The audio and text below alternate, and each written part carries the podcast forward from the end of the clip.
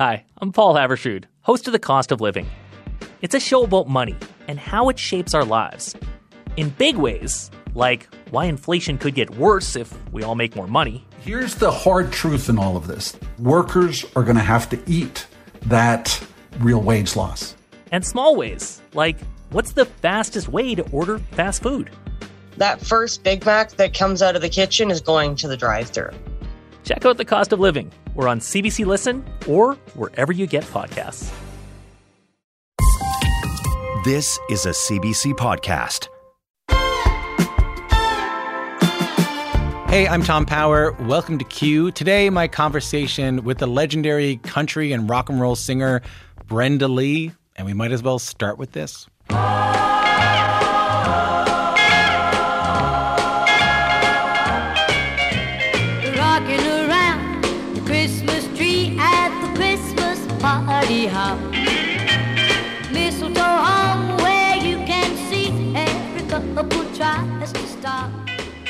I love the. Uh, Brenda Lee and rocking around the Christmas tree. I mean, it is that time of year, right? Christmas trees are being decorated, stockings are being pinned on fireplaces, advent calendars are being opened. You're trying to figure out how much Baileys you can get away with putting in your coffee on the weekends. And that song is playing everywhere you go. Rocking Around the Christmas Tree turns 65 this year, so we thought what better time to catch up with Brenda Lee herself and talk a little bit about the song and her incredible career. And when I say incredible career, I really mean it. Brenda Lee, if you only know her from Rocking Around the Christmas Tree, was one of the most successful recording artists of the 1960s. Even though she doesn't get mentioned in the same, you know, sentences generally as Elvis or Johnny Cash or the Beatles, Brenda was just as successful. She sold over 100 million records, had 46 Hot 100 singles. She's been inducted into the Country Music Hall of Fame and the Rock and Roll Hall of Fame. Taylor Swift once wrote an essay calling Brenda Lee her hero. So, how did Rockin' Around the Christmas Tree come about in the first place?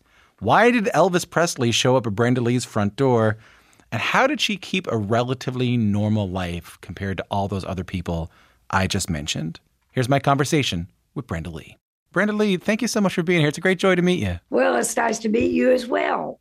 You started performing at a really young age. We're going to talk about rocking around the Christmas tree in a second, but you've been performing since you were a kid. What are your earliest memories of performing? Oh, goodness. My earliest memories are being um, on the Red Foley show, Perry Como show, Steve Allen show, uh, those kind of things. I started out in TV really young, at about nine years old, 10 years old, somewhere along in there. Friends, here's little Miss T&T. Brenda Lee. Dynamite, you're dynamite. Dynamite, you're dynamite. Dynamite. Hey, baby, when you kiss it, dynamite. When you were 11, you get signed to a record deal. That's such a strange thing to happen to an 11 year old. What was that like for you? You know what? I I don't even remember that to tell you the truth. Um, I know it was a big deal for everybody around me, but I think when you're 11, you, you're just kind of enjoying the moment. You're having fun. You're doing what you do, and you just leave that side of the business to somebody else. You know, the, the thing about it, the, the story you have is really interesting because, and uh, we don't have to talk about this too much, but your, your dad passed away when you were really young, when you were six years old. You and your mom worked, was it 16 hours a day at a, at a cotton mill to provide for the family? My mom did, yes. And I can only imagine that um, you must have felt like, given that you were getting all this attention as a young performer, given that you were getting all this attention as a young artist, it was not just an, an, a nice thing to do, but it was probably a way for you and your family to get by. Absolutely. Um, uh, I loved it. It it wasn't a, job to me, and I know that I could have said at any moment, "I don't want to do this anymore," and I wouldn't have had to. so it wasn't a big weight to carry to know that you were sort of providing for your family when you were really young. No, I I never thought of it that way. Looking back now, do you see it a little bit like that? Yeah, I do now, but you know, nobody would ever come up and say, "Well, Brenda, if you didn't sing, your family couldn't eat." It was it was none of that stuff. We were a close knit family um, with our cousins, our aunts, our uncles, everybody. When one didn't have something, the other one stepped in. So it w- it was great. Where where were you growing up? Where was that? Georgia. And Were you singing any old? You know, I'm a I'm a great fan of the old folk songs and the old ballads and that kind of stuff. And we had Dolly Parton on the other day, and she and I were talking about Barbara Allen and all those kind of old mountain songs. Did you sing any of those growing up in your family? Not really. No, I was raised on um, Red Foley and Hank Williams. Did you meet Hank? Did you meet him? Yes, did a show at the Bell Auditorium in Augusta, Georgia, and he was on the show. What do you remember about him? Tall, lanky, uh, big old cowboy hat.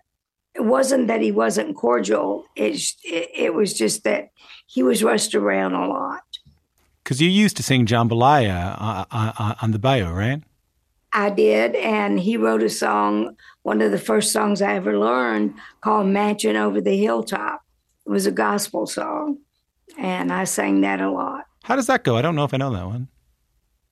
I'm satisfied with just a cottage below, a little silver, a little gold. Great song. You know, you're making my day right now, right? let me let me listen to another one of your songs. Take a listen to this. I'm sorry, so sorry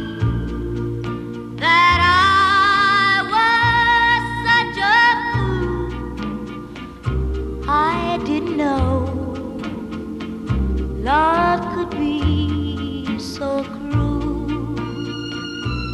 If you can't hear it in my voice, just one of the one of the great songs. That is Brenda Lee and I'm Sorry from 1960. I, I was nice to see you smiling while I played that for you. What went through your mind when you were Well, I was that? thinking about the writer, and it was in the heat of winter, uh, of summer, and it was it was just a magical moment. I felt. I heard a story that the record company didn't think you could do it. They didn't think that a, a, a young kid like yourself could. Well, they didn't think it would be believable uh, that a young kid would be singing a, a song like that. But you know, you you can't ever outthink the audience. They know what they want. They know what they like, and they they do it. You mentioned that um, song was produced by sort of the big three of Nashville producers of that era, uh, the great uh, Owen Bradley, who worked Absolutely. worked especially in Ca- in Canada. We would know his work with k.d. lang, in and some of her work in the 1980s. Uh, I would know him best through working with you and working with with Patsy Cline. And did did Patsy Cline? I heard a story that Patsy Cline really took you under her wing. Can you tell me about that? Well, she was one of my dear friends, um, and uh, you know we we talked a lot. We we respected each other, and uh, she gave me a lot of good advice. And then we lost her. Yeah, so sad to lose her at such a young age. What what what advice did she give you? Be myself. Uh, if you feel it's right, do it. Don't be swayed. If you love a song, don't be swayed if nobody else does. Um, and just be yourself. You are who you are. Let's talk a little bit about rocking around the Christmas tree. I think a lot of people would be surprised to know, and I was surprised to know when I found out that you were 13 when you recorded that song. Rocking around the Christmas tree at the Christmas party hop. Mistletoe hung where you can see every couple tries to stop. Rocking around. How did you end up recording that song? Well, it was brought to uh, Owen Bradley, who was my producer, by the writer, Johnny Marks. Owen just thought it'd be great to do uh, a Christmas song uh, that was really, really good, and he really believed in that one. And I loved it, and we did it, and it just it laid around a while, and all of a sudden, it was in the movie Home Alone, and then it just shot up the charts. The Christmas tree have a happy holiday.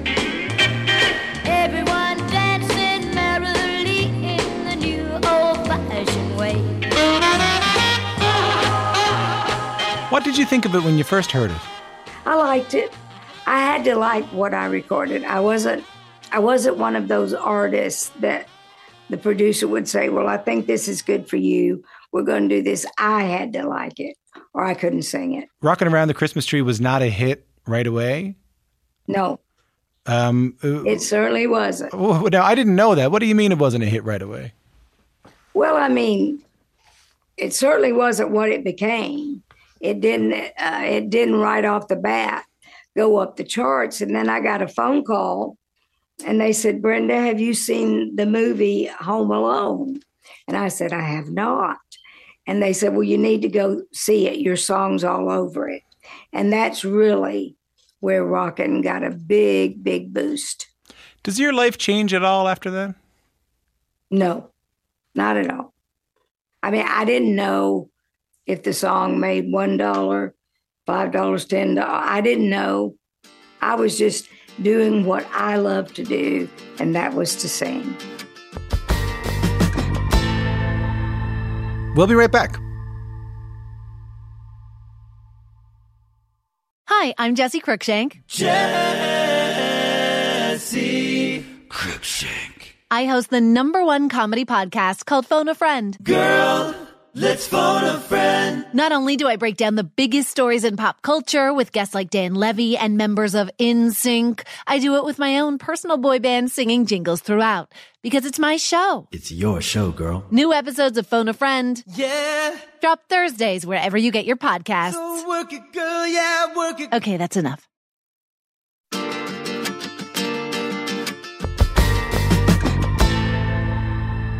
You and Mariah Carey get talked about a lot, neck and neck for the Queen Queen of Christmas. Have you ever met Mariah?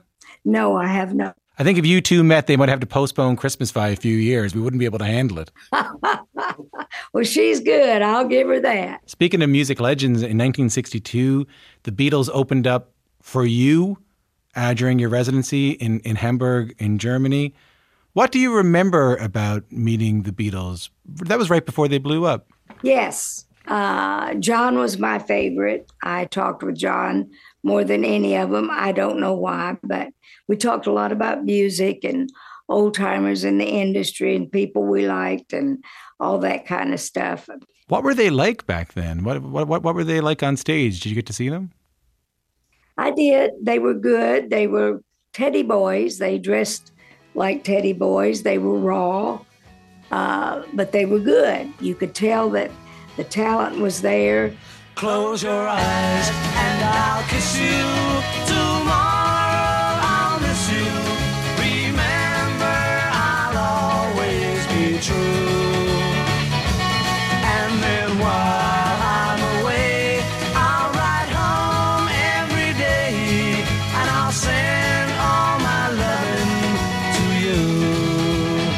What did you and John talk about?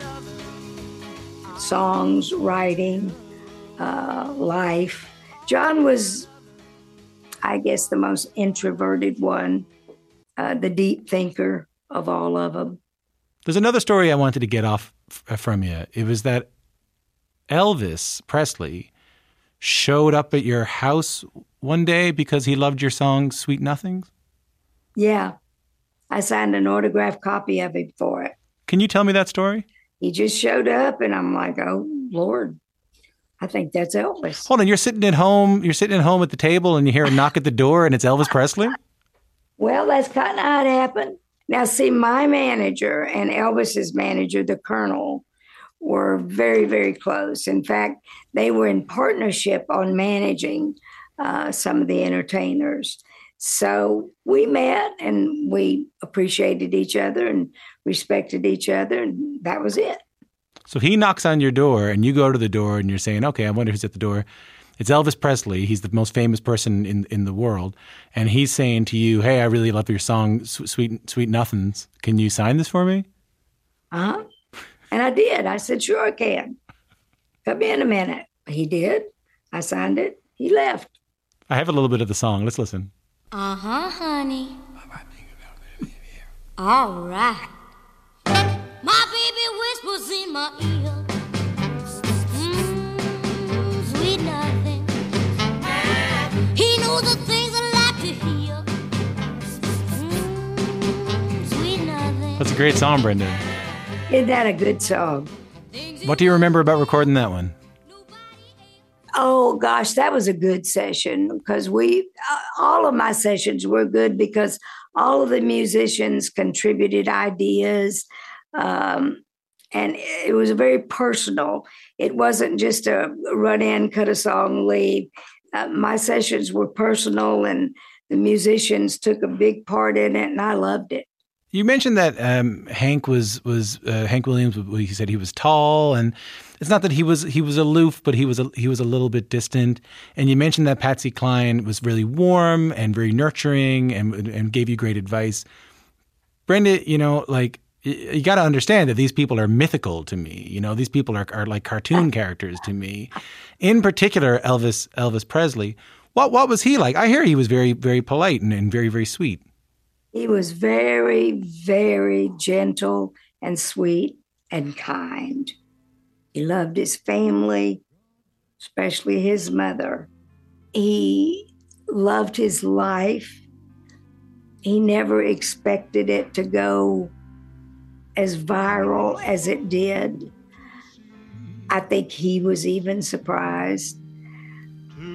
And I think a lot of his success bothered him because he couldn't get away from it.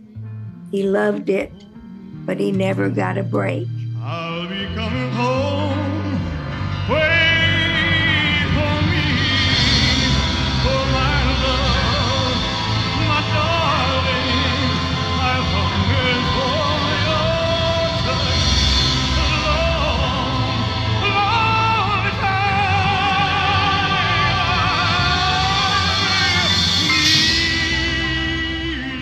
He, he was a sweet, sweet man. I think you're smart like that. You know that, if you don't mind me saying so. I think Well, thank you. I think you've seen a lot of people of your generation and, and who have had big hits like you enter that sort of like big stratosphere, and it kind of ruins their life. It seems to me, as an outsider, like uh, you've always managed to keep a relatively simple life at home while having this really, really big career. Do you know what I mean by that? I absolutely do. I've had a wonderful husband. Uh, I have two wonderful daughters, and I have three precious grandchildren. God has been good, I, and the fans have been good, and they've respected our privacy, and uh, they're my friends. You know, they're my friends. I mean, is that intentional? Is it is it the kind of thing where you're like, listen, I can see how this life can turn out. I want to have a simpler life. I think some of it was. I do. After I got into it and it and it got so big and so spread out, I think some of it was. Do your grandchildren know that their grandmother is Brenda Lee? Yeah, they don't care.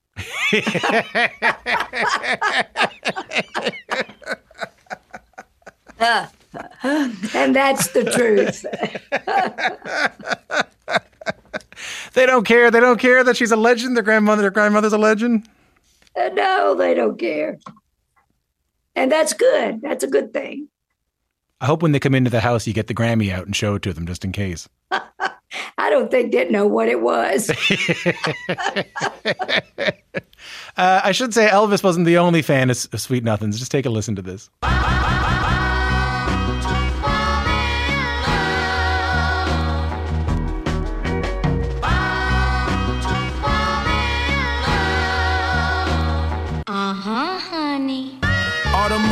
So I can I can see your face there. That is rapper and, and hip hop producer Kanye West with a song called Bound 2. And that samples Sweet Nothings by Brenda Lee. Did you know about that? oh, okay. I couldn't. I couldn't figure that one out. Did you know that that existed? Did you know that he sampled Sweet I Nothings? did know that existed. What do you make of that? Well, you know, you're always proud when when another artist uh, honors you by doing your song. It's it's always a nice thing. Well, um, I mean, looking look at back at this incredible career you've had. You've been inducted into both the Rock and Roll Hall of Fame and the Country Music Hall of Fame. You won Grammys. You influenced some of the biggest musicians in the world. Uh, Taylor Swift, I heard, wrote an essay about how important you are to her. That's what I hear. I wish I could find it. I'm sure we could track it down. You're Brenda Lee. I'm sure we can track it down for you. Well, she certainly had a a run. I'm proud for her. She's a sweet, sweet lady. And and a great speaking of songwriters, a great songwriter as well. Absolutely. When you look back at this incredible career you've had, what what, what are you most proud of? I think I'm most proud that I have always treated my fans with respect and loyalty and love, and they've treated me the same way.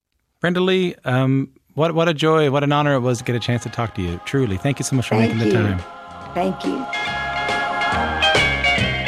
rocking around the Christmas tree at the Christmas party hop.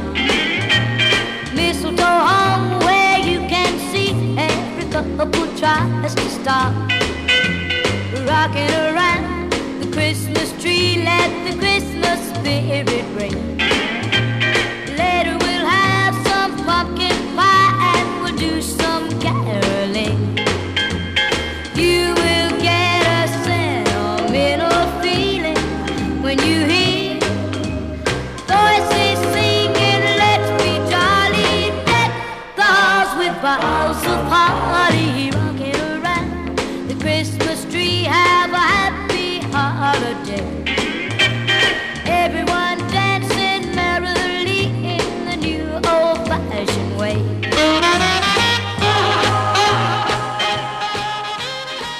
Very cool to get a chance to talk with uh, Brenda Lee. I'm very grateful to have, be able to spend a little bit of time with her. And that song went to number one. Pretty cool. And only now is that song going to to number one. It reminds me. Do you remember when "Smooth" by Santana came out with Rob Thomas, and everyone was like, "It's Santana's first number one." Oye, como va? Didn't go to number one. You know, Black Magic Woman never went to number one.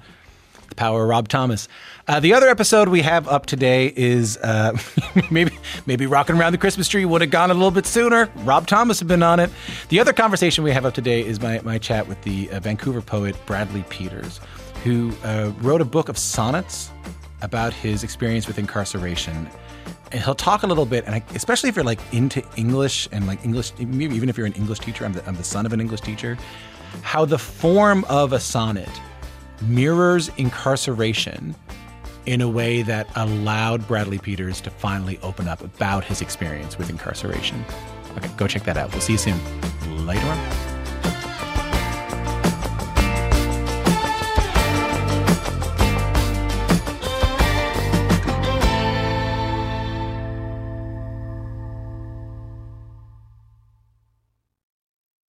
For more CBC podcasts, go to cbc.ca slash podcasts.